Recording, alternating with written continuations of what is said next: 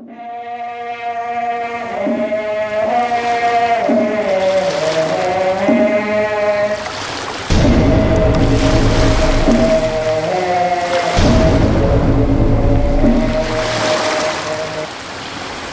นทะเลเสวนา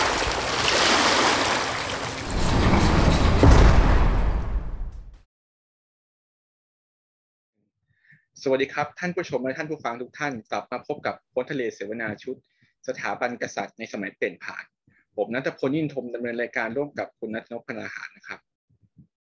ครับ สวัสดีครับสำหรับตอนนี้เป็นตอนที่ 7 หัวข้อเรื่อง 1955 ปีที่เวียดนามใต้ลงมติถอดถอนกษัตริย์นะซึ่งเป็นชื่อเดียวกันกับบทความที่เผยแพร่ที่เผยแพร่อยู่แล้วในบล็อกนักเรียนไทยพ้นทะเลนะท่านสามารถเข้าท่านสามารถเข้าไปชมบทความนี้ได้นะฮะรวมถึง บทความอื่นๆนะฮะในซีรีส์เดียวกันคือซีรีส์สถาบันกษัตริย์ในระยะเปลี่ยนผ่าน แล้วก็บทความด้านสังคมการเมืองและวัฒนธรรมอื่นๆ ที่น่าสนใจนะฮะโดยสมาชิกบล็อกแล้วก็ผู้ที่สนใจที่จะเขียนบทความลงมาที่บล็อกนะฮะก็มีบทความน่าสนใจเยอะแยะมากมายนะฮะแต่ว่าที่เราจะพูดเป็นหลักเลยก็คือซีรีส์เรื่องสถาบันกษัตริย์ในระยะเปลี่ยนผ่านนะฮะตอนนี้นะฮะถือว่าเป็นการกลับมาอีกครั้งหนึ่งของพ้นทะเลเสวนานะ ในรอบหนึ่งปีนะฮะเพราะว่าต่างคนต่างก็มีภาระมีงานที่ต้องทำเยอะแยะมากมายนะเขียนวิทยานิพนธ์บ้างทำงานบ้างเยอะแยะมากมายนะฮะก็พวกเราก็หาเวลาที่ตรงกันยากมากนะฮะแต่ว่าในที่สุดเราก็พบเวลาที่ตรงกัน แล้วเราก็คิดว่านี่คือเวลาที่เหมาะสมนะที่เราจะได้มาปัดฝุ่นพ้นทะเลเสวนาที่เหลืออีกตอนอีกสองตอนสุดท้ายนะสำหรับซีรีส์นี้ครับ ก็ช่วงนี้ก็เป็นช่วงที่กระแสข่าวเกี่ยวกับ สงครามยังครั้งใหม่จากกรณีรัสเซียบุกยูเครนกำลังปะทุอยู่นะครับ เราก็เลยอยากจะพูดถึงเหตุการณ์ที่เกิดขึ้นในช่วงสมัยสงครามเย็นยุคที่แล้วบ้าง โดยเฉพาะในประเด็นของการเปลี่ยนผ่านของสถาบันกษัตริย์ในยุคสงครามเย็นนะครับ ซึ่งในตอนที่แล้วเมื่อหนึ่งปีที่แล้วนะครับ เราก็พูดไปแล้วในกรณีของประเทศลาวนะครับ ซึ่งในคราวนี้เราก็เลยขยับมาที่ประเทศเพื่อนบ้านของลาวก็คือเวียดนามนั่นเองนะครับสำหรับตอนนี้เราก็ได้เชิญผู้เขียนบทความอ่า คือคุณปองขวัญสวัสดิพักนะครับ มาพูดคุยเกี่ยวกับบทความเรื่อง 1955 ปีที่เวียดนามใต้ลงมาติดถอดถอนกษัตริย์ ซึ่งอันที่จริงแล้วพี่ปองก็เป็นที่รู้จักกันดีในฐานะอาจารย์คณะรัฐศาสตร์มหาวิทยาลัยธรรมศาสตร์นะครับ แล้วก็เป็นอดีตผู้ประกาศข่าวสถานีโทรทัศน์ช่องหนึ่งนะครับ อย่างไรก็ดีแล้วก็อยากให้พี่ปองแนะนำตัวให้กับท่านผู้ชม แล้วก็อัปเดตว่าตอนนี้กำลังทำอะไรอยู่ครับ แล้วก็กำลังสนใจสนใจประเด็นไหนเป็นพิเศษครับเชิญครับขอบคุณคุณจูเนียร์คุณนัทมากนะคะ ชื่อปองขวัญสวัสดิพักนะคะสถานะปัจจุบันคือนักศึกษาปริญญาเอกที่มหาวิทยาลัย Southern California ที่สหรัฐอเมริกานะคะความสนใจหลักเนื้องานหลักๆ จริง ๆ เป็นเรื่องความสัมพันธ์ระหว่างประเทศ แล้วก็มีโฟกัสอยู่ที่เรื่องจิตวิทยาการเมืองนะคะ แล้วก็วิทยานิพนธ์หัวข้อหลักๆ ตอนนี้คือเรื่องการทรยศกันระหว่างประเทศนะคะ อยากจะรู้ว่าเอฟเฟกหรือว่า ผลลัพธ์ของการที่สองประเทศเคยเป็นมิตรกันทรยศกันเนี่ยมันเป็นยังไง ดังนั้นต้องออกตัวก่อนว่า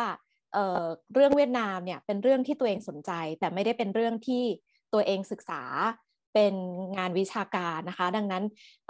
การตอบคำถามในครั้งนี้ ก็จะเป็นการตอบคำถามเท่าที่ตัวเองศึกษามาแล้วรู้ ก็ถ้าเกิดว่าผู้ชมผู้ฟังมีข้อมูลเพิ่มเติม แล้วก็อยากจะเพิ่มเติมอะไรก็สามารถที่จะพูดคุยกับเราได้ แลกเปลี่ยนกันได้นะคะ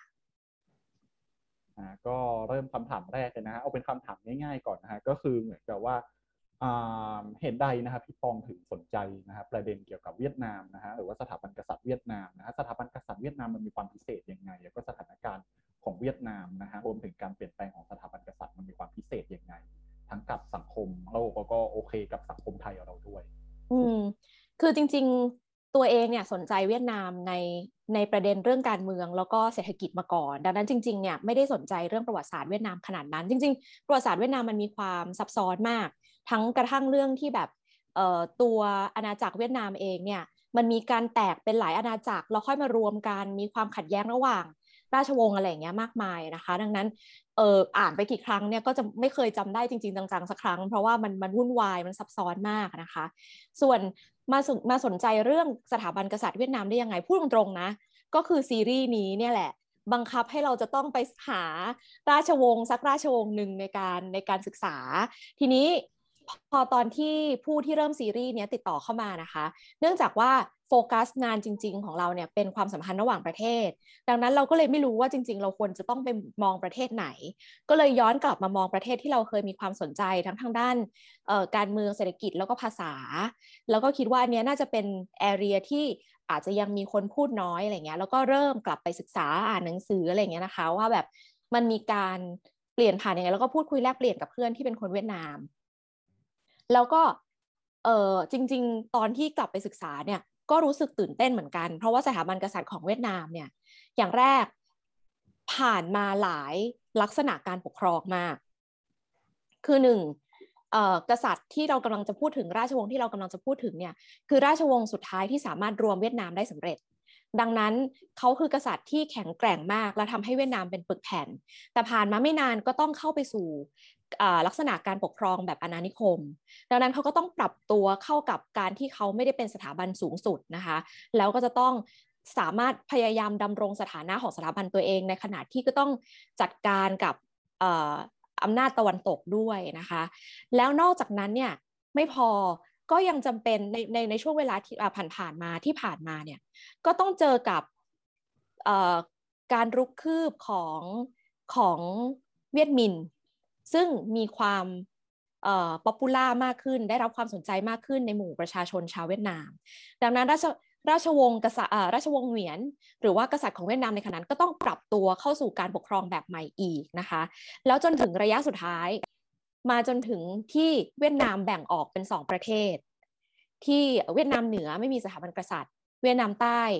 มีความพยายามอยากจะฟื้นฟูอะไม่ได้คนไม่ได้อยากนะแต่ว่าเขาพยายามจะฟื้นฟูตัวเองขึ้นมาอะไรเงี้ยมันก็มีมีเรื่องราวของมันอีกแบบหนึ่งว่ามันน่าสนใจตรงที่ว่ามันพยายามปรับตัวเข้ามาทุกยุค แล้วที่น่าสนใจที่สุดสำหรับเราก็คือการเอ่อ การเปลี่ยนผ่านรอบสุดท้ายที่ทำให้สถาบันกษัตริย์หายไป และกลายเป็นสาธารณรัฐ เดี๋ยวเราจะรู้รายละเอียดนะคะ แต่ว่ามันมาผ่านการลงประชามติ ที่จะไม่เอาสถาบันกษัตริย์เก็บเอาไว้แล้ว ซึ่งเราคิดว่านี้คือจุดพีคที่สุดของการเปลี่ยนผ่านสถาบันกษัตริย์ในเวียดนาม ครับผมก็งั้นเรามาเริ่มกันเลยดีกว่านะครับ ก็สำหรับจากบทความของพี่ปองนะครับ ที่กล่าวถึง ฝรั่งเศสนะครับที่เริ่มเข้ามีบทบาทในเวียดนามในช่วงกลางศตวรรษที่10 19นะครับก็แล้วก่อนหน้านี้ฝรั่งเศสขยายอิทธิพลจนมีอิทธิพลเด็ดขาดเหนือดินแดนฝั่งใต้ของเวียดนามในปี 1862จักรวรรดิเวียดนามนะครับ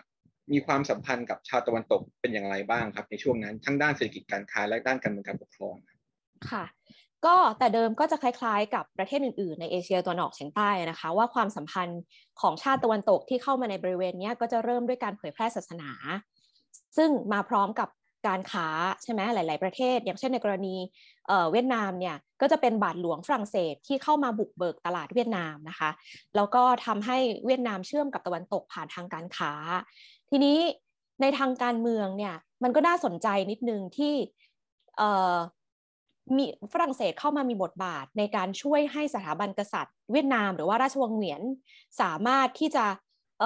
ปกครองทั้งเวียดนามได้นะคะ เอาบริเวณที่กลุ่มกบฏหรือว่ากลุ่มที่ไม่อยากอยู่ภายใต้ราชวงศ์เหวียนเนี่ยที่เขาแตกตัวออกไปเนี่ยกลับเข้ามานะคะ ดังนั้นก็ได้รับความช่วยเหลือจากฝรั่งเศสในแง่ในแง่การทหารด้วยนะคะ เป็นทหารรับจ้างนะตอนนั้นมันคือบาลันเทียมันไม่ใช่ทหารจริง ๆ แต่ว่าก็เป็น ก็เป็นความช่วยเหลือจากทางฝรั่งเศส แล้วนอกนั้นก็คือเป็นเรื่องการเผยแผ่ศาสนา แล้วก็เป็นเรื่องการค้าเป็นสำคัญค่ะ ทีนี้นะฮะก็อิทธิพลด้านการค้าและการเมืองของตะวันตกนะก่อนหน้าฝรั่งเศสเข้ามามีอิทธิพลทีละส่วนทีละส่วนในเวียดนามนะฮะในปี 1862 นะมีส่วนสัมพันธ์อย่างไรบ้างครับ กับการเปลี่ยนแปลงของเศรษฐกิจ แล้วก็ที่สำคัญเลยคือความสัมพันธ์ของชนชั้นปกครองนะฮะกับคนเวียดนามสามัญธรรมดา คือ ก็ต้องย้อนกลับไปว่าจริง ๆ แล้วเนี่ยในในในเชิงเศรษฐกิจเนี่ยมันก็กลายเป็นฝรั่งเศสมีบทบาทในเชิงการค้าค่อนข้างมาก แต่มันก็ยังไม่ได้เยอะขนาดนั้นนะคะ ในช่วงแรกเนี่ยเอ่อเรื่องการปกครองอะหลักๆ แล้วการปกครองของฝรั่งเศสเอ่อของของเวียดนามเนี่ยนะคะ ชนชั้นการปกครองก็ยังใช้ วิธีการแบบขงจื่อหรือ Confucianism นะคะในแบบจีนเป็นหลักอยู่ดี โดยที่ความสัมพันธ์ก็จะเป็นความสัมพันธ์ชนชั้นนะคะ แล้วก็ในแต่ละเมืองในแต่ละหมู่บ้านเนี่ยมันก็จะมีความสัมพันธ์ที่แน่นแฟ้นแล้วเขาสามารถปกครองตัวเองได้ ดังนั้นสถาบันกษัตริย์เนี่ยก็จะมีแค่อำนาจในการออกกฎหมายในการปกครองอะไรอย่างเงี้ยซึ่งก็เป็นแบบเป็นแบบ เอเชียตะวันออก ดังนั้นฝรั่งเศสก็ไม่ได้มีบทบาทมากในการเปลี่ยนแปลงความสัมพันธ์ในเชิงอำนาจตอนนี้ตรงนั้นในขณะนั้นนะคะแต่ว่าสิ่งที่มันเปลี่ยนแปลงไปนิดนึงก็คือว่า แต่เดิมเนี่ยศาสนาที่ยึดเหนี่ยวคนที่ในระดับชุมชนเอาไว้ ที่เป็นชุมชนเนี่ยคือศาสนาพุทธ แต่ว่าเมื่อฝรั่งเศสเข้ามาเนี่ยมันก็มีทำมันมีการทำให้ประชาชนจำนวนหนึ่งหันไป นับถือศาสนาคริสต์มากขึ้นนะคะแล้วเนี่ยก็คือตัวที่ทำให้ชนชั้นปกครองรวมถึงสถาบันกษัตริย์ของเวียดนามรู้สึกว่าไม่ปลอดภัย แล้วเขาก็เริ่มที่จะกวาดล้างทั้งบาทหลวงที่เป็นชาวคริสต์แล้วก็ประชาชนที่นับถือศาสนาคริสต์ด้วย ซึ่งอันนั้นเนี่ยกลายเป็นเหตุผลที่ฝรั่งเศสเอาเป็นข้ออ้างในการเข้ามาโจมตีเวียดนาม ตั้งแต่ตอนแรกเลย นะคะก็คือตั้งแต่ในปี 1860 ต้นๆนนะคะจริงๆ เวียดนามพยายามที่จะโจมตีโจมตีทางตอนกลางของประเทศ ซึ่งเป็นหัวใจของเวียดนามก่อนต้องต้องย้อนกลับไปนิดนึงถ้าถ้าคนที่ยังไม่ไม่ไม่รู้ภูมิศาสตร์ของประเทศเวียดนามนะคะเวียดนามแบ่งแบ่งเป็นตอนเหนือ ถ้าคิดง่ายๆ ก็คือตอนนี้ก็คือบริเวณฮานอยและประเทศเมืองอื่นๆ ทางตอนเหนือนะคะ ตอนกลางภายใต้ฝรั่งเศสบริเวณนี้เรียกว่าตรงกิน ตอนกลางของประเทศนะคะ ก็คือเวและประเทศอื่นและเมืองอื่น ๆ ที่อยู่รอบเว เป็นศูนย์กลางของเวียดนาม เพราะว่าเป็นที่ปกครองเป็นที่พำนักของกษัตริย์เวียดนาม ทางตอนใต้ตรงกลางเนี่ยเรียกว่าอันนัมนะคะทางตอนใต้พูดคิดง่าย ๆ ก็คือพวกบริเวณไซ่ง่อน หรือว่าโฮจิมินห์ซิตี้ในปัจจุบัน แล้วก็เมืองอื่นๆ ก็จะมี shape ที่ยาวๆนิดนึงทางตอนใต้นะคะ ก็ในภายใต้ฝรั่งเศส ใช่ภายใต้ฝรั่งเศสเรียกว่าโคชินไชน่านะคะเอ่อต่อแต่เดิมเนี่ยฝรั่งเศสเข้ามาโจมตีทางตอนกลางของประเทศ แต่เนื่องจากมันเป็นเมืองที่มีความสำคัญกับเวียดนาม การป้องกันของเวียดนามเนี่ยค่อนข้างเข้มแข็งมาก แล้วฝรั่งเศสไม่สามารถโจมตีได้ ก็เลยเอาเรือลงไปทางตอนใต้นะคะ พร้อมกับมีความช่วยเหลือจากจากกองเรือของสเปนนิดหน่อย ในฐานะที่เป็นศาสนาคริสต์เหมือนกันและศาสนาคริสต์ได้รับ ผลกระทบจากการที่กษัตริย์เวียดนามพยายามกวาดล้างแล้วก็ปราบปราม สุดท้ายก็เลยสามารถตีตอนทาตอนใต้ของของเวียดนามได้สำเร็จ เพราะว่าไม่ได้มีไม่ได้มีกองกำลังในการป้องกันมาก จนนำมาสู่สนธิสัญญาในปี 1862 นะคะ ซึ่งบังคับให้กษัตริย์เวียดนามเนี่ยยอมรับอิทธิพลของฝรั่งเศส เหนือดินเหนือดินแดนทางตอนใต้ของเวียดนาม แต่ว่าตอนนั้นก็ยังไม่ได้เป็นเมืองขึ้นนะ ก็ยังถือว่ายอมรับอิทธิพลเหนือ บริเวณทางตอนใต้เฉยๆ ต้องผ่านมา 5 ปีในปี 1874 นะคะ ถึงได้ทำสนธิสัญญา เพื่อที่จะยอมรับว่าโคชินไชน่าเนี่ย เป็นเมืองขึ้นของฝรั่งเศส หลังจากที่ฝรั่งเศสยึดโคชินไชน่าแล้วเนี่ย แล้วทำไมตอนหลังเขาถึงลุกคืบขึ้นมาที่เวียดนามตอนกลางและตอนบนนะครับ แล้วก็ภายหลังที่พวกเขายึดขึ้นมาที่ตอนกลางและตอนบนเนี่ยเขา ไปมีบทฝรั่งเศสมีบทบาทยังไง ต่อการเปลี่ยนแปลงความสัมพันธ์ต่อของชนชั้นปกครองเดิมกับคนธรรมดาสามัญเวียดนามบ้างครับ ค่ะ ก็เออเราความเข้าใจของเราอะนะเข้าใจว่าการรุกคืบขึ้นไปทางด้านตอนบนเนี่ย มีเหตุผลทางด้านการค้าเป็นสำคัญเอ่อที่เราเข้าใจว่าอย่างนั้นเนี่ยเป็นเพราะว่าเมื่อมีการเอ่อ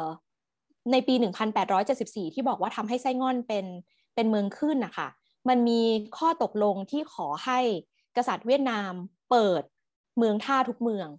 ให้กับฝรั่งเศสด้วย ซึ่งไม่ใช่แค่เมืองท่าทางตอนใต้เท่านั้น แต่ว่ารวมถึงเมืองท่าที่อยู่ทางตอนกลางแล้วก็ตอนเหนือของประเทศด้วย แล้วก็อนุญาตให้มีกงสุลฝรั่งเศส ไปประจำตามท่าตามเมืองท่าต่างๆ ดังนั้นความความเข้าใจของเราก็คือว่าการรุกคืบเนี่ยมีเหตุผลทางด้านการค้าเป็นสำคัญ ถ้าสามารถที่จะสาสามารถที่จะเปลี่ยนแปลงระบอบการปกครองให้อยู่ภายใต้ การ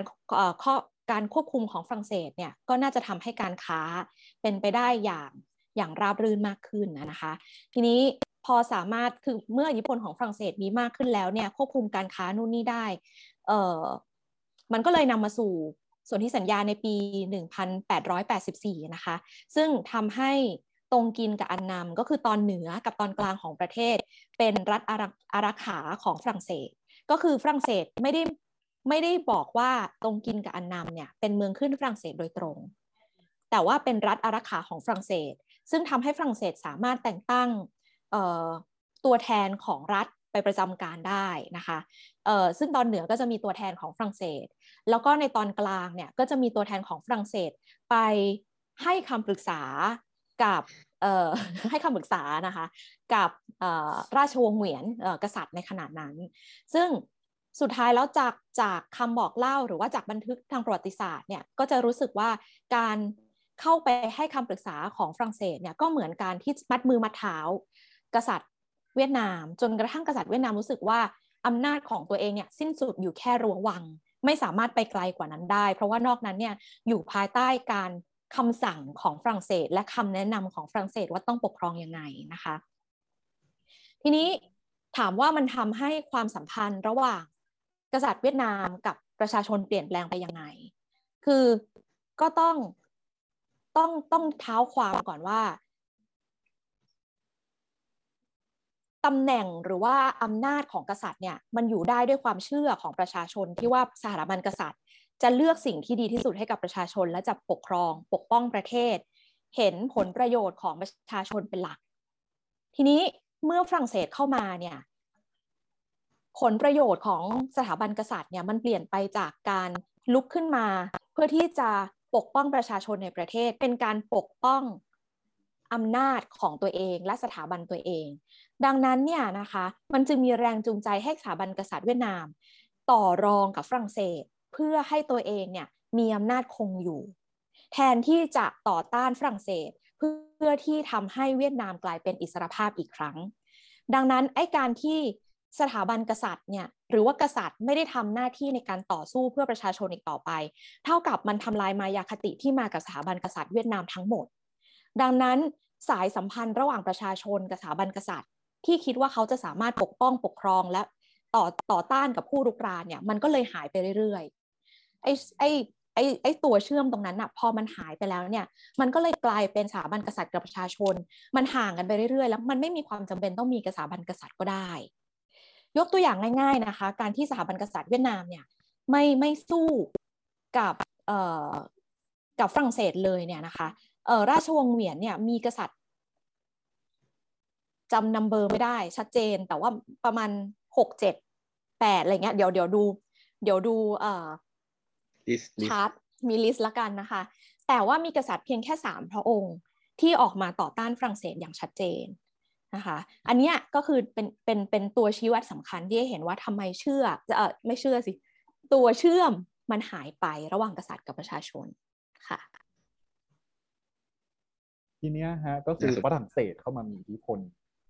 ในการในในในการแบบโอเคในการปกครองเวียดนามอะไรแบบนี้ทีนี้อิทธิพลของการปกครองของฝรั่งเศสนะฮะส่งผลยังไงกับความรู้สึกนึกคิดของคนเวียดนามธรรมดาสามัญนะฮะตั้งแต่ที่ฝรั่งเศสเริ่มเริ่มมีอิทธิพลเหนือดินแดนเวียดนามนะฮะ แล้วก็ที่สำคัญคือฝรั่งเศสเนี่ยเป็นดินแดนแห่งอุดมการด้านปฏิวัติ ด้านอุดมการสาธารณรัฐนะฮะคืออุดมการเหล่านี้ฮะรวมถึงอุดมการอื่นๆ จากตะวันตกซึ่งมาอาจจะส่งผ่านฝรั่งเศสมาด้วยนะฮะได้ส่งผลยังไงกับความนึกคิดของคนปกติธรรมดาในเวียดนามบ้างเอ่อการเข้ามาของฝรั่งเศสเนี่ยนะคะ มันก็ในตอนแรกๆก็อาจจะไม่ได้ส่งผลอะไรมากอย่างที่บอกว่าเพราะว่าชุมชนเข้มแข็งในกรณีของเวียดนาม แต่ว่าเมื่อเวลาผ่านไปเนี่ยนะคะฝรั่งเศสก็ก็ผูกขาดการค้าแล้วก็ผูกขาดทั้งการปลูกข้าวและการส่งออกข้าว ซึ่งเป็นเราก็รู้ว่าเป็นสินค้าหลักของเวียดนาม ซึ่งสุดท้ายเนี่ยการกระทำแบบนี้มันทำให้เกิดสภาวะขาดข้าวยากหมากแพง ขาดแคลนอาหาร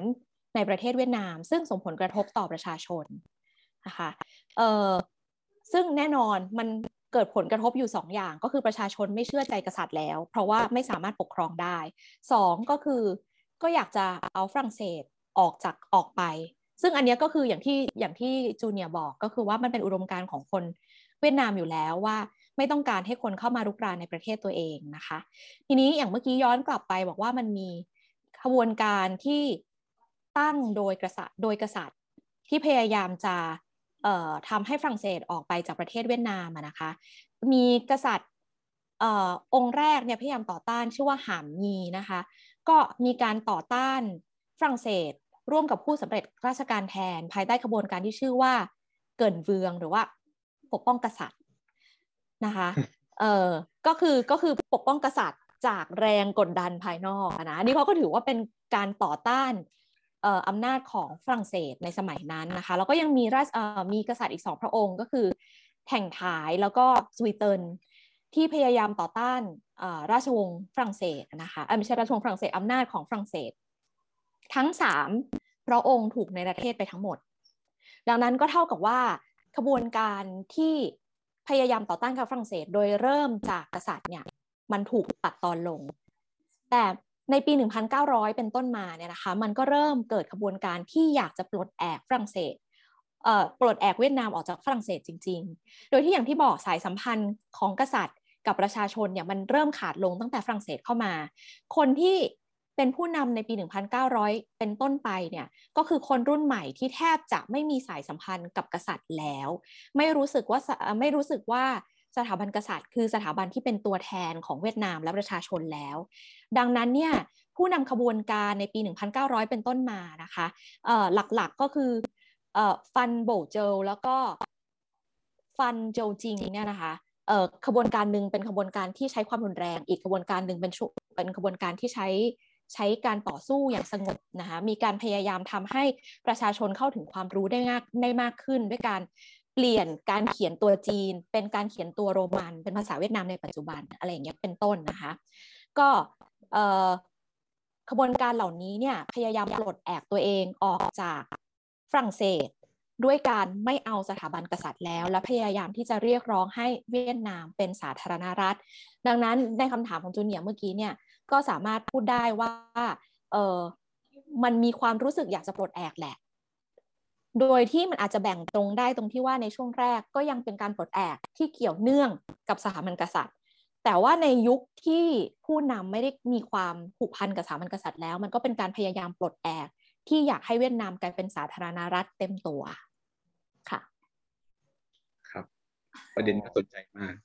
ใช่ฮะประเด็นน่าสนใจมากๆฮะทีเนี้ยฮะคือเราจะดูเรื่องการเปลี่ยนผ่านจากแบบ ระระบอบกษัตริย์เป็นสาธารณรัฐแล้วก็ต้องมาดูคนที่เป็นกษัตริย์คนสุดท้ายนะฮะก็คือก็คือตัว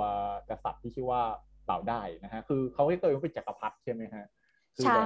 ใช่ก็คือตัวจักรพรรดิเบาได้นะคือประวัติประวัติชีวิตเขาก็ดูน่าสนใจ เพราะว่าความจริงเนี่ยคือเขาเองก็เหมือนกับฝรั่งเศสก็เตรียมการเลยว่าแบบอะเหมือนกับว่าอยากจะได้คนปกครองที่แบบประมาณว่าแบบ อยู่ภายใต้แบบอิทธิพลตัวเองก็เลยเบาได้ก็เลยถูกส่งไปเรียนที่ฝรั่งเศสตั้งแต่เด็กเพื่อรับวัฒนธรรมฝรั่งเศสอย่างเต็มที่เลย ทีนี้ฮะก็คือพูดถึงตัวตัวประวัติของเบาได้แบบว่าแบบ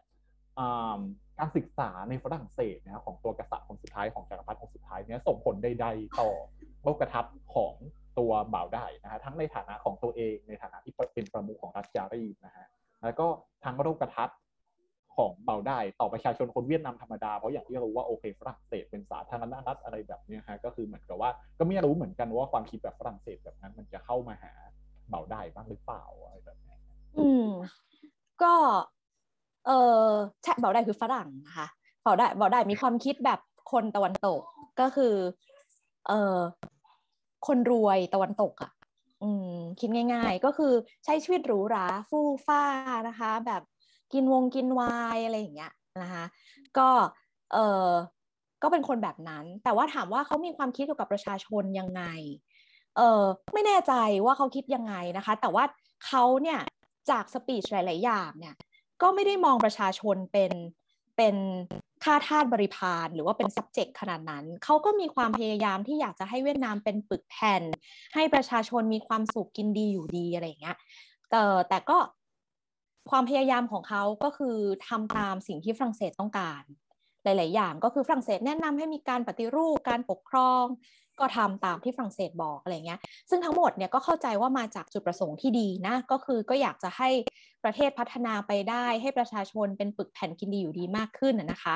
เออแต่มันก็จะมีจุดจุดหนึ่งที่ ที่เบาด่ายรู้สึกว่าตัวเองไม่สามารถมีอำนาจปกครอง ไม่สามารถทำอะไรได้เลย ต้องอยู่ภายใต้อานัตของฝรั่งเศสตลอดเวลา ซึ่งนั่นคือจุดเปลี่ยนที่ทำให้อาจจะไม่ใช่จุดเปลี่ยนอาจจะเป็นนิสัยของเบาด่ายอยู่แล้ว ก็คือพอพยายามหลีกหนีความวุ่นวายที่เกิดขึ้นในเมืองหลวงไปอยู่ไปตากอากาศอยู่ในอยู่ในวังตากอากาศของตัวเองนะคะแล้วใช้ชีวิตในการล่าสัตว์เป็นส่วนใหญ่ ก็พูดง่าย ๆก็คือว่าก็คงไม่ได้มี ความรู้สึกในการมองประชาชนเวียดนามว่าเป็นแบบ เป็นคนที่เป็นข้าราชการเป็นไพร่เป็นทาสอะไรขนาดนั้นหรอกนะคะเอ่อตัวเองก็มีความหวังดี แต่ก็ก็ก็คือก็สุดท้ายแล้วก็คือคนรวย คนรวยชาวตะวันตกที่เมื่อไม่สามารถเปลี่ยนแปลงอะไรได้ ก็หันไปใช้ชีวิตแบบที่ตัวเองมีความสุข อืมเป็นแบบนั้น แล้วช่วงหลังจากสงครามโลกครั้งที่สองนะครับ คืออ่าบ่าวดายเนี่ยก็ยังเป็นกษัตริย์ของเวียดนามอยู่แล้วก็ในช่วงนั้นเนี่ยที่ว่า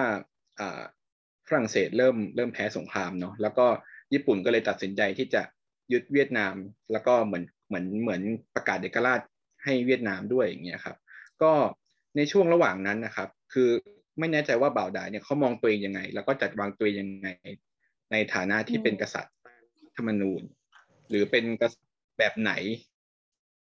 ที่เขามองตัวเองครับ ตอนนั้น คือถ้าดูจากประวัติศาสตร์เนี่ยก็จะดูเป็นกษัตริย์ที่อยากจะให้ประเทศเป็นเอกราชนะคะเขาก็มีการเออก็คือเข้าร่วมกับทางญี่ปุ่นนะนะที่จะพยายามทำให้ประเทศเป็นเอกราชมากขึ้น ก็คือทำยังไงก็ได้ให้ให้กำจัดเอ่ออิทธิพลของฝรั่งเศสนะคะ โดยเขาเชื่อว่าการทำแบบนั้นเนี่ยมันจะทำให้ประเทศสามารถ ใช้ใช้อำนาจทางการอาหารของของญี่ปุ่น ที่ตอนนั้นแข็งแรงกว่าฝรั่งเศสในการผลักดันกองทัพของฝรั่งเศสให้ออกนอกประเทศได้ ซึ่งก็เป็นแบบนั้นจริงๆนะคะก็คือเออกองทัพญี่ปุ่นรัฐบาลญี่ปุ่นก็มีเอ่อความก็ก็คือมีการส่งเอ่อคำเตือนครั้งสุดท้ายให้กับกองทัพฝรั่งเศสให้ร่นถอยออกไปจากเวียดนามอะไรเงี้ย ซึ่งก็ประสบความสำเร็จนะคะ แต่ว่าเผอิญเนี่ยมันก็ซ้อนทับกับขบวนการเวียดมินเหมือนกัน ที่เกิดขึ้นในสมัยใกล้เคียงกันเนี่ยนะคะเอ่อที่อยู่ทางภาคเหนือของเวียดนามที่เขาก็มีความมีอิทธิพลในทางตอนเหนือได้รับการยอมรับจากประชาชนค่อนข้างมาก ซึ่งเวียดมินเนี่ยต่อต้านการเข้ามารุกรานของญี่ปุ่นด้วยนะคะเอ่อดังนั้นมันก็จะเห็นอำนาจสามอำนาจในช่วงเปลี่ยนผ่านตอนช่วงสงครามโลกครั้งที่สองก็คือว่า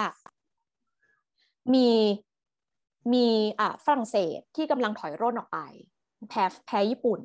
มีญี่ปุ่นที่เบาด่ายพยายามเข้าร่วมด้วย เพราะเชื่อว่าจะปลดแอกได้ หรือเชื่อว่าพราะฝรั่งเศสแพ้แน่ๆ เลยต้องหาอำนาจใหม่มาเกาะก็ อันนี้ก็จะสุดแล้วแต่ที่จะวิเคราะห์กันนะคะ แล้วก็มีอำนาจที่สามก็คือก็คือเอ่อตัวเอ่อเวียดมินที่นำโดยโฮจิมินห์นะคะทีนี้หลังจากที่ฝรั่งเศสถอยร่นออกไปเนี่ย เบาไดก็กลายเป็นกษัตริย์ของเวียดนาม คนสุดคนแรกในในรอบหลาย ๆ ปีที่เป็น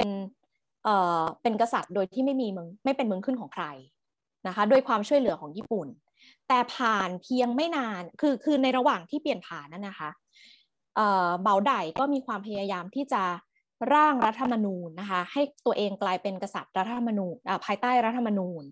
แต่ว่าตอนนั้นเนี่ย ญี่ปุ่นเองอำนาจก็ค่อนข้างที่จะ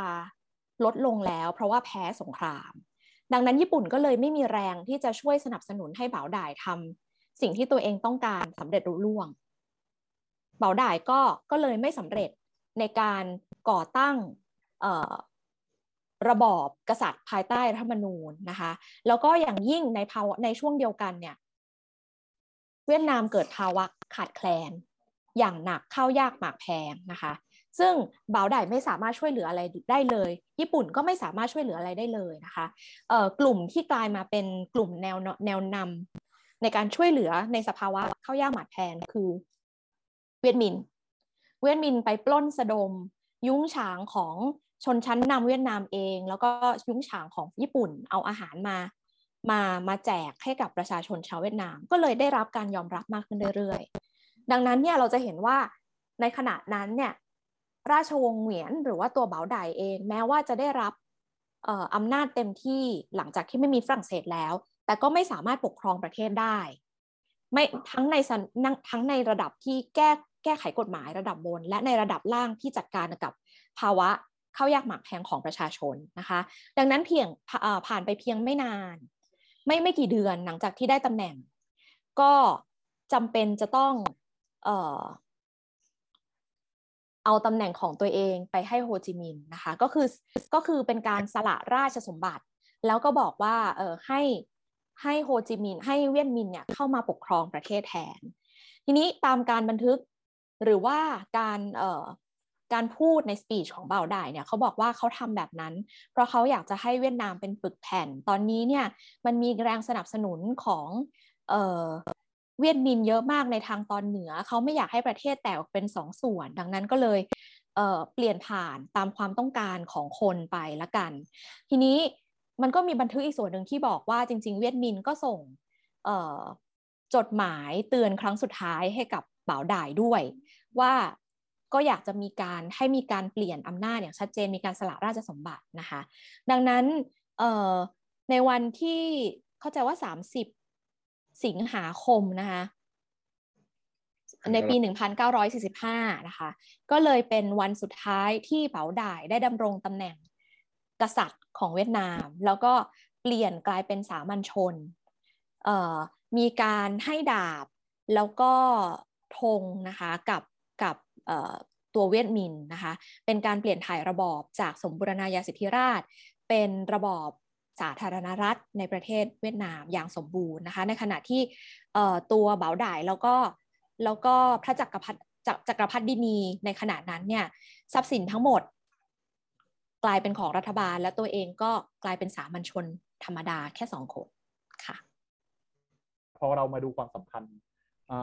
ระหว่างแบบเหมือนกับว่าระหว่างกับแบบโอเคทั้งกลุ่มคนเวียดนามที่แบบ เริ่มเริ่มมีอิทธิพลภายหลังการประกาศเอกราชเนี่ยเราก็เห็นว่าภายในช่วงเวลาไม่กี่เดือนนะฮะคือเหมือนกับว่าดุลอำนาจมันเปลี่ยนไปเร็วมากอะไรแบบนั้นซึ่งซึ่งถามว่าดุลอำนาจที่มันเปลี่ยนไปเร็วเนี่ยมันเปลี่ยนไปเร็วมันมันเปลี่ยนไปเร็วเพราะอะไรมันเปลี่ยนไปเร็วเพราะความสัมพันธ์ที่แบบ เหมือนกับความสัมพันธ์ระหว่างชนชั้นปกครองกับประชาชนที่มันขาดหายไป ซึ่งซึ่งซึ่งแบบ ซึ่งซึ่งพี่ปองก็พูดอย่างชัดเจนว่าว่าแบบเหมือนกับว่าในช่วงเวลาที่แบบฝรั่งเศสปกครองเนี่ยฮะก็เหมือนกับว่าตัวตัวสถาบัน เองเขาก็ไม่ได้มีความพยายามอะไรมากมาย คือเขาก็มีความพยายามแล้ว แต่ว่าแบบสุดท้ายแล้วก็ฝรั่งเศสก็จัดการอย่างเด็ดขาดด้วยความที่เขาแบบ ไม่ได้มีความพยายามจะแบบสานสัมพันธ์อะไรกับประชาชนอะไรแบบนี้ก็แน่นอนว่ามันก็ส่งผลชัดเจนว่าภายในเวลาไม่กี่เดือนหลังจากที่มีอำนาจปกครองตัวเองแล้วก็ก็กลายเป็นว่าสุดท้ายแล้ว ก็แน่นอนว่าตัวตัวสถาบันจักรพรรดิเองก็หมดสิ้นอำนาจไปนะฮะแต่ว่านั่นก็จะเรียกว่าการจากลาไปอย่าง เด็ดขาดนะฮะการจากลาไปไปไปอย่างแบบสมบูรณ์แบบมันก็ยังไม่ใช่นะฮะมันก็มีความพยายามจะกลับมาอีกนะฮะก็ทีเนี้ยก็ก่อนที่แบบก็เดี๋ยว เดี๋ยวต้องเอาเป็นคำถามของนัดก่อนเนาะก็คือเรื่องการรีภัยอะไรแบบนี้ฮะเอ่อมันมีประเด็นว่าพอหลังจากที่โฮจิมินห์เนี่ยไปสถาปนาประเทศสาธารณประชาธิปไตยเวียดนามแล้วเนาะก็เขาก็ได้แต่งตั้งให้ บ่าวดายเนี่ยเป็นเหมือนที่ปรึกษาสูงสุดของรัฐบาลใหม่ รัฐบาลนิกราชอย่างเงี้ยแล้วตอนหลังเขาก็ลี้ภัยทางการเมืองไปอยู่ที่ไปอยู่ที่มาเก๊าแล้วก็ก็เลยสงสัยว่าเนี่ยเขามีเหตุผลอย่างไร แล้วก็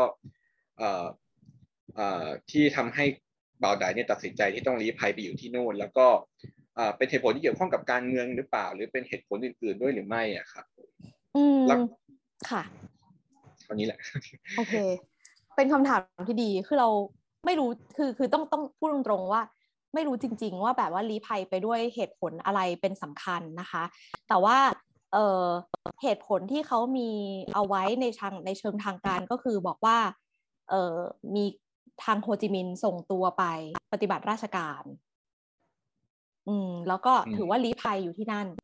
ตลอดนะคะ ก็คือเราเข้าใจว่าในตอนแรกอะไม่ได้มีเหตุผลทางการเมืองอะไรนะ เพราะว่าเสาเหตุที่เราคิดแบบนี้เนี่ยเพราะว่าตอนแรกเเพราะว่ามันมีการพยายามจากฝรั่งเศสนะคะ แล้วก็กลุ่มอำนาจบางกลุ่มในเวียดนามที่จะจีบเบาไดให้เป็นผู้นำในขบวนการที่จะต่อต้านโฮจิมินห์อีกทีหนึ่งแต่แต่ในช่วงแรกเนี่ยเบาไดก็บอกว่าตัวเองอะไม่อยากกลับไปยุ่งกับการเมืองแล้ว ที่ออกมาเนี่ยก็เพราะว่าไม่ได้อยากมีส่วนร่วม ไม่ได้อยากแยกชิงอำนาจอะไรในฝรั่งเอ่อในเวียดนามแล้วอีกต่อไป แต่ว่าเมื่อเวลาผ่านมา เออไม่กี่เดือนนะ มันก็ก็ชิฟต์นะคะ เพราะว่าเหมือนเป๋าได้รู้สึกว่ารู้สึกว่าประชาชนต้องการเขา คือเขารู้สึกว่าแบบเอ่อโฮจิมินห์ปกครองประเทศได้ไม่ทั่วถึง แล้วก็มีความเป็นคอมมิวนิสต์สูงนะคะ ประชาชนบางกลุ่มเนี่ยก็ถูกกวาดล้างอะไรเงี้ยในทุนอะไรเงี้ยใช่ไหมคะทีนี้เออเขาก็ถูกจีบทั้งจากฝรั่งเศส แล้วก็จากไอ้กลุ่มชนชั้นนำสองสากลุ่มเนี่ยที่รวมตัวกันเป็นเอ่อ national front น่ะนะคะ หรือว่าใช้ชื่อภาษาไทยว่าเอ่อ จะแนวหน้าสมาพันธ์แห่งชาติ National Union Front นะคะ ซึ่งกลุ่มเหล่านี้ก็ไม่ใช่ไปไหนไกล ก็คือกลุ่มที่เคยมีอำนาจ แล้วก็โฮจิมินห์ไม่เอา ไม่เอาพวกนี้ ก็เลยรู้สึกว่าอำนาจของตัวเองขาดหาย แล้วก็ต้องการผู้นำที่จะมาช่วยให้ตัวเองสามารถกลับไปมีอำนาจในในเวียดนามไม่ใหม่ แต่อันนั้นคือหนึ่งในเหตุผล อีกเหตุผลหนึ่งที่ฝรั่งเศสเนี่ย เข้ามาอยากจะให้เบาด่ายกลับไปเป็นผู้นำก็คือเขารู้สึกว่าฝรั่งเศสเนี่ยมีความพยายามที่จะกลับมาเอ่อกลับมาปกครองเวียดนามอีกครั้งหนึ่ง หลังจากที่โฮจิมินห์ปกครองประเทศแล้ว ทีนี้ก็มีการเอากำกองกำลังมามาโจมตีเวียดนามเหมือนกันนะคะแล้วก็อยากจะเจรจากับโฮจิมินห์เรื่อง status เอ่อของกลุ่มเอ่อของของของรัฐบาลเวียดนามกับรัฐบาลฝรั่งเศสในขณะนั้น แต่รู้สึกว่าไม่สามารถที่จะเจรจา สันติภาพนะคะกับกับเอ่อกับโฮจิมินห์ได้บอกว่าคุยกันไม่รู้เรื่อง ดังนั้นเขาก็เลยพยายามจะสรรหาผู้นำที่เขาสามารถพูดรู้เรื่อง และให้ผลประโยชน์เขาได้มากมากกว่าโฮจิมินห์นั่นก็เลยเป็นเหตุผลที่ฝรั่งเศสเองก็พยายามจะสนับสนุนให้บ๋าวได่กับกลุ่มการเมืองที่ไม่พอใจโฮจิมินห์เนี่ยมาป้าแหมกันนะคะแล้วก็เออแล้วก็เกิดเป็นขบวนการที่ชื่อว่าขบวนการบ๋าวได่ขึ้นนะคะ ซึ่ง หลังจากที่ฟอร์มเป็นขบวนการแล้วเนี่ยก็มีการเชิญโฮจิมินห์กลับไปประเทศเวียดนามเป็นครั้งแรก โดยที่มีการเข้าไปที่เวียดนามใต้ก็คือที่ไซ่ง่อนนะคะซึ่งก็คือเออเมื่อกี้เมื่อกี้พูดโฮจิมินห์เหรอครับพูดพูดพูดพูดบ๋าวได่ขอโทษค่ะ ก็มีการบ๋าวได่ก็ได้กลับมาประเทศนะคะเอ่อ ครั้งแรกหลังจากที่ลี้ภัยไป เป็นแบบการกลับมาที่มีการต้อนรับอย่างยิ่งใหญ่ เพราะว่ากลุ่มที่ไม่พอใจโฮจิมินห์ส่วนใหญ่เนี่ยก็คืออยู่ในโฮจิมินห์เอ๊ะงงปะกลุ่มที่ไม่พอใจโฮจิมินห์เออไซ่ง่อนในขณะยังไม่ชื่อโฮจิมินห์ซิตี้ก็คืออยู่ในไซ่ง่อนนะคะ ดังนั้นเนี่ยก็เลยกลับมาทางตอนใต้ และที่พีคไปกว่านั้นก็คือว่าการกลับมาของเบาด่ายครั้งเนี้ยเบาด่ายประกาศตัวเองเป็นจักรพรรดิเวียดนามอีกครั้งหนึ่ง ใช้ตำแหน่งจักรพรรดิเวียดนาม โดยที่อ้างว่าที่ทำแบบนั้นเนี่ยเพราะว่าอยากได้รับการยอมรับในระดับสากล เพราะว่าการกลับมาโดยที่ไม่มีตำแหน่งอะไรอย่างเงี้ยมันไม่สามารถเข้าไป represent ในในในในในสากลได้ ดังนั้นเขาไม่ได้มีเขาไม่ได้มีจุดมุ่งหมายหรือแรงจูงใจในการกลับมาปกครองประเทศอีก แค่ใช้ตำแหน่งจักรพรรดิเพราะว่ามันได้รับการยอมรับในสากลเท่านั้น อันนี้คือสิ่งที่เขาบอกนะคะ ทีนี้ฮะในช่วงเวลาที่เบาได้ร่วมมือกับฝรั่งเศสฮะจัดตั้งรัฐเวียดนามเนี่ยเพื่อต่อต้านเวียดเพื่อต่อต้านเวียดมินเนี่ยเขาพยายามจัดวางตัวเองยังไง ใครนะฮะเข้ามาช่วยบริหารประเทศช่วยมาเป็นที่ปรึกษานะฮะแล้วก็เอาจริง ๆ คือคนเหล่านี้เนี่ยฮะที่แบบเข้ามามีอำนาจใหม่ภายในเวียดนามตอนใต้เนี่ยเขาส่งผลยังไงต่อความสำเร็จหรือความล้มเหลวของการปกครองช่วงสั้น ๆ ของเบาได้อืมก็คือจริง ๆ ต้องบอกก่อนว่าเบาด่ายไม่ได้เข้ามาปกครองขนาดนั้น ก็คือ บทบาทของเบาด่ายที่จะเข้ามาก็คือมาเจรจากับฝรั่งเศสจริงๆนะคะ เพื่อที่จะวางบทบาทของฝรั่งเศส เพราะว่าฝรั่งเศสอยากจะกลับเข้ามามีบทบาทในเวียดนามนะคะ ดังนั้นมันจึงเกิดหลังจากที่เบาด่ายกลับเข้ามาแล้วเนี่ยมันก็เกิดการที่ฝรั่งเศสเข้าพยายาม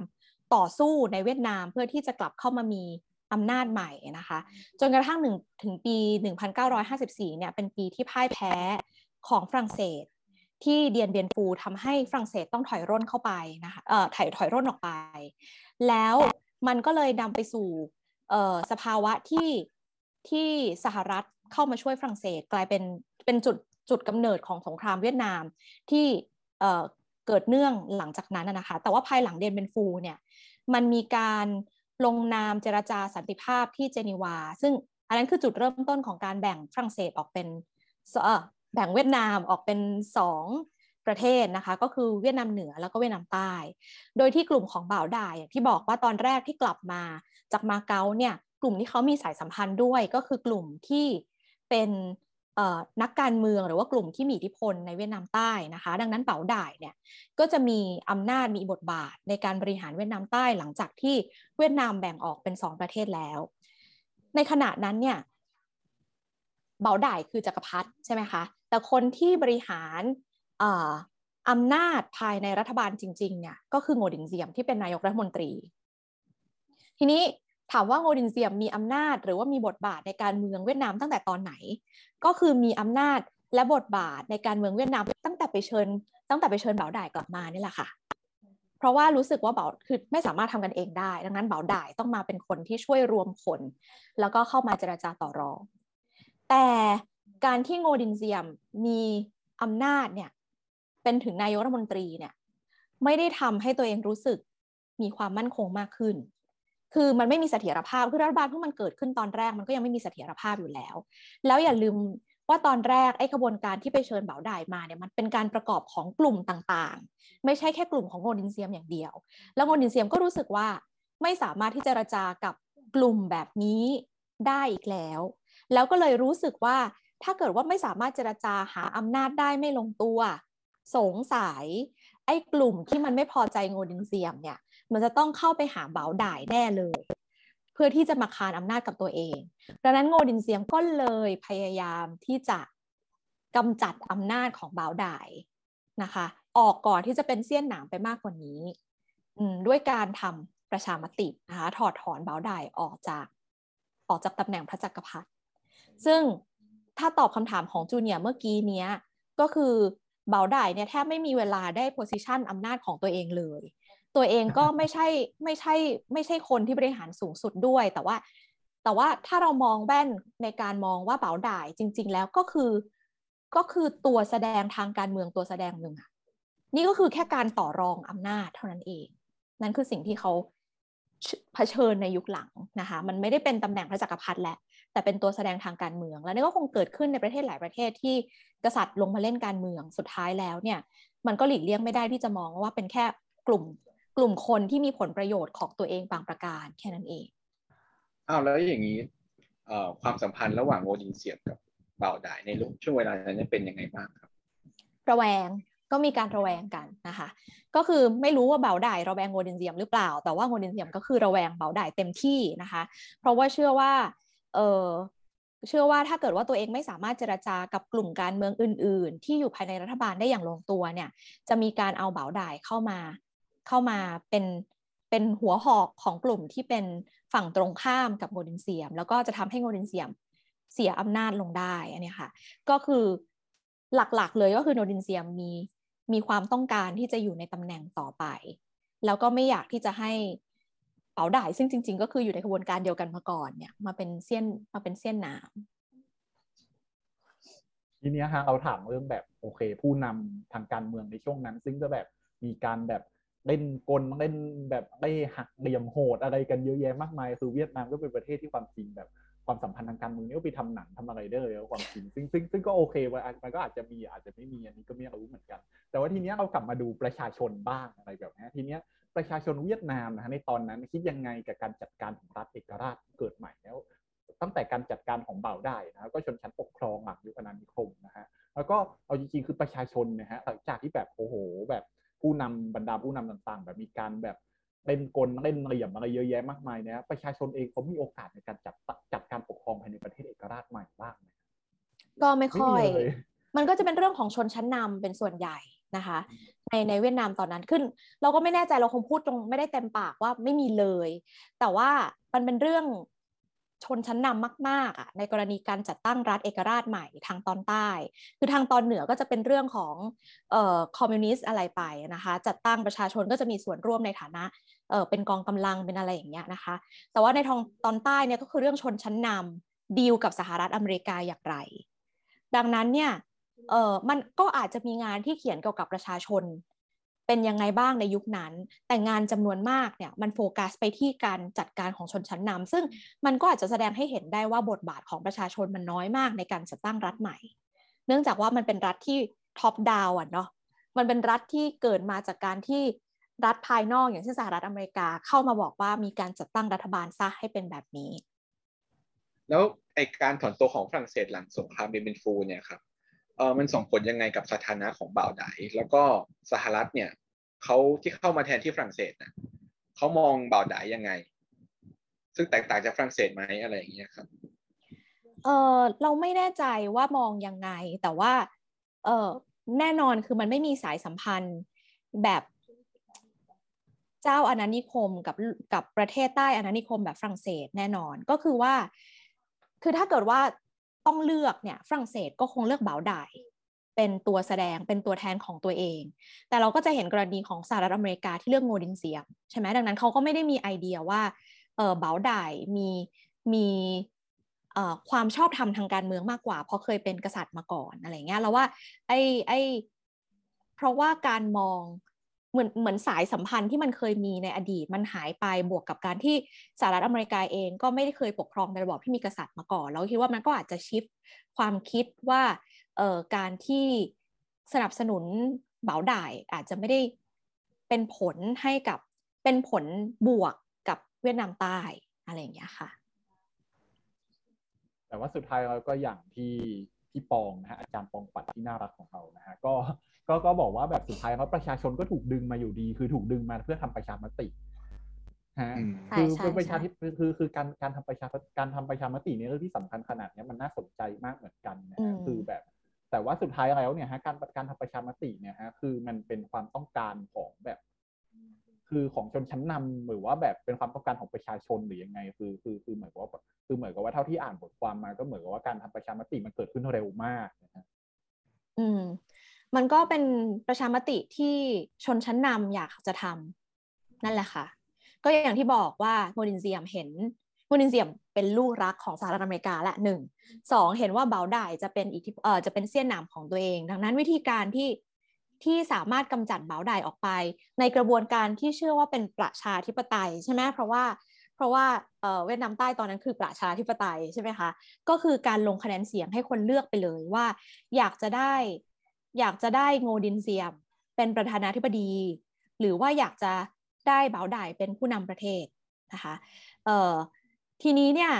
อย่างที่บอกว่ามันมีการประกาศใช้เวลาสั้นมากก็คือว่าประกาศว่าจะลงประชามติถอดถอนเบาไดออกจากตำแหน่ง วันที่ 6 ตุลาคม 1955 ประชาประชามตินะคะมีขึ้นในวันที่23ตุลาคม 1955 ก็คือว่า ประกาศปั๊บเออ ประมาณสองอาทิตย์ใช่ไหมพอประกาศปั๊บรัฐบาลทำเพราะกันด้าหนักๆเลย ก็มีการเอ่อกระจายใบปลิวอะไรนะคะ ตามชนชนไอ้ใบปลิวพวกนี้ที่ไปแจกตามชนชนต่างๆนั่นนะคะ ก็จะมีมีเนื้อหาประมาณว่า เออเบาไดเป็นกษัตริย์ที่สัมมาเลเทเมาอะไรอย่างเงี้ยวันๆใช้ชีวิตหรูหราใช้เงิน เยอะนะคะเออกินเหล้าเมายาวันๆม่วงกับผู้หญิงอะไรอย่างเงี้ย อันนี้คือคือใบปลิวที่ฝ่ายรัฐบาลเนี่ยเข้าไปแจกตามที่ต่างๆนะคะ นอกจากนี้ก็มีการพยายามใช้สโลแกนหลักนะคะในการโจมตีกับเบาด่าย บอกว่าเบาด่ายเป็นกษัตริย์หุ่นเชิดขายชาติ เป็นนายคุมบ่อน เป็นคนเปิดซ่องติดการพนนันอะไรอย่างเงี้ยนะคะ ในขณะที่โงดินเซียมคือคนที่จะนำเอาสวัสดิการ แล้วก็จะนนำความพัฒนามาให้กับ เวียดนามใต้นะคะ จะสามารถปราบปรามคอมมิวนิสต์ได้อะไรอย่างเงี้ยแล้วก็ที่มันพีกกว่านั้นเนี่ยอันนี้คือสิ่งที่เป็นพ r o p a g a n d a ก่อนที่จะถึงการการลงประชามติ ซึ่งโงดินห์เสี่ยมไม่ได้รับ airtime นะคะในตอนนั้นไม่ได้รับแน airtime เลย ก็เป็น airtime ของฝั่งรัฐบาลอย่างเดียวนะคะเออพีกกว่านั้นก็คือวันที่ลงประชามติเนี่ยนะคะเออบัตรลงคะแนนเนี่ยเป็นสองใบและเป็นสองสีนะคะ ก็คือ บัตรที่ลงประชามติเนี่ยที่บอกว่าเป็นที่จะเป็นการรับรองโงดิงเซียมเนี่ยคือบัตรสีแดงอะซึ่งสีแดงตามทัศนคติของคนเวียดนามคืออะไรโชคดีคความโมกเป็นมงคลโชคดีนะคะ แล้วก็เป็นภาพของโอดินเซียมเดี๋ยวเดี๋ยวเราจะมีภาพอินเสิร์ตเข้ามานะคะ ภาพของโอดินเซียมเนี่ยก็จะเป็นภาพที่แบบดูเป็นผู้นำใส่สูทและมองไปข้างหน้า นะคะ ในขณะที่บัตรอีกใบเนี่ย เป็นบัตรสีเขียว ถ้าถ้าหย่อนสีเขียวคือเลือกเลือกเบาได้สีเขียวคือเป็นสีแห่งความโชคร้าย และภาพเบาได้คือภาพใส่ชุดเวียดนามแบบโบราณ แล้วก็เป็นภาพที่เสยขึ้นทางหน้าทางใต้เสยขึ้นมา ก็จะเป็นภาพเบาได้ที่แบบดูอืดๆหน่อยอะ่ะซึ่ง มันก็เป็นการ discredit นะคะก็คือทำให้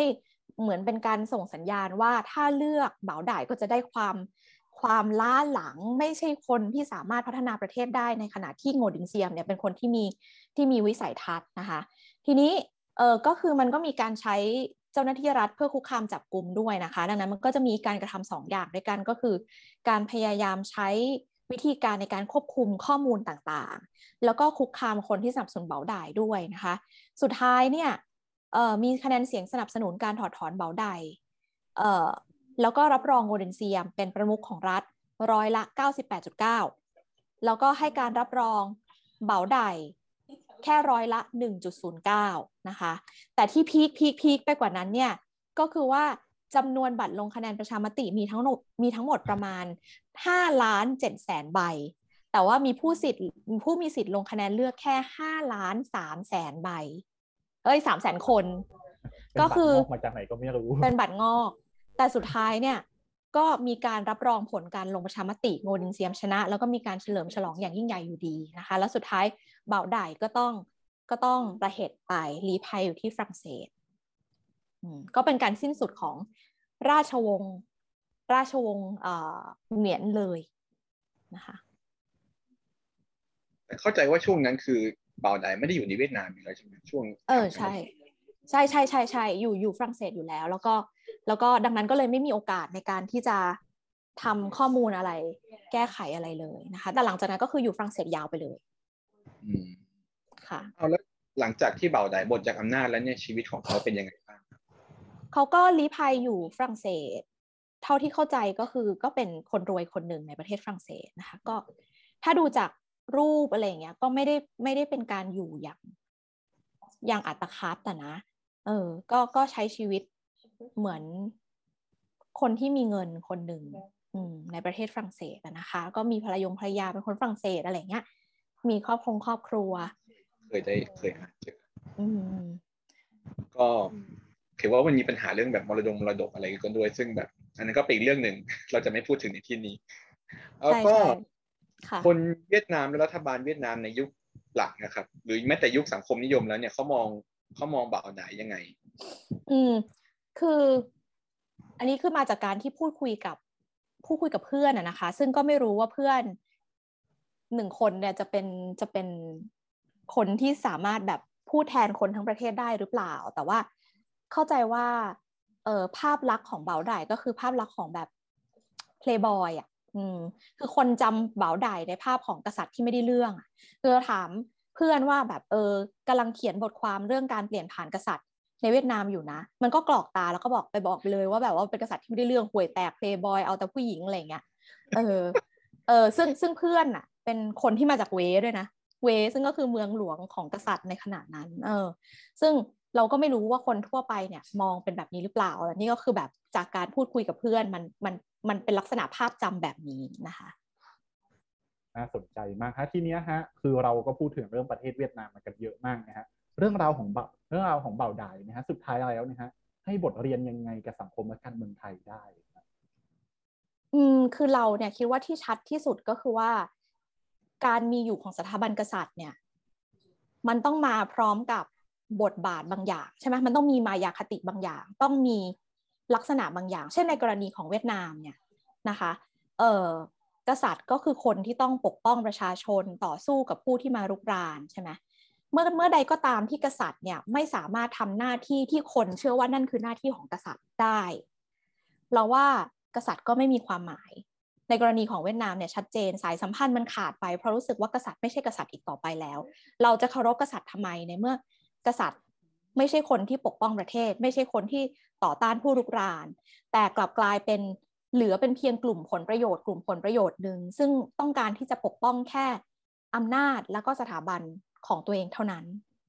ซึ่งถ้าเกิดว่าบทบาทของตัวเองเนี่ยที่คนยอมรับให้เป็นแบบนั้นได้มันหายไป เราว่าสุดท้ายแล้วสถาบันกษัตริย์ก็คือแค่กลุ่มผลประโยชน์กลุ่มหนึ่ง ไม่ได้มีอำนาจไม่ได้มีบารมีอะไร เนื่องจากว่าก็ไม่ใช่ไม่ใช่ไม่ใช่ สิ่งที่ประชาชนต้องการ และเชื่อว่าคนบุคคลเหล่านั้นควรจะต้องเป็นนะคะครับวันนี้ก็ขอบพระคุณพี่ปองมากๆนะครับ ที่มาพูดถึงบทความเกี่ยวกับสถาบันกษัตริย์เวียดนามนะครับ ก็เดี๋ยวบทความนี้ก็ครับก็ท่านสามารถไปอ่านได้นะครับ ที่บล็อกนักเรียนไทยพ้นทะเลนะครับ ผมก็เซิร์ชใน Google ได้เลยนะครับสำหรับตอนต่อไปก็น่าจะเป็นเรื่องของ ญี่ปุ่นนะครับ ก็ไม่น่าจะห่างจากจากของเรามากนะครับ ก็ฝากติดตามด้วยนะครับ แล้วก็สำหรับวันนี้นะครับ ก็ขอขอบคุณทุกท่านนะครับ ที่ขอบคุณขอบคุณจูเนียร์มากๆ ที่มาเป็นผู้ในรายการร่วมกัน แล้วก็ขอบคุณผู้ชมทุกท่านนะครับผู้ผู้ฟังทุกท่านนะครับ ก็ขอบคุณมากครับ สวัสดีครับ สวัสดีค่ะ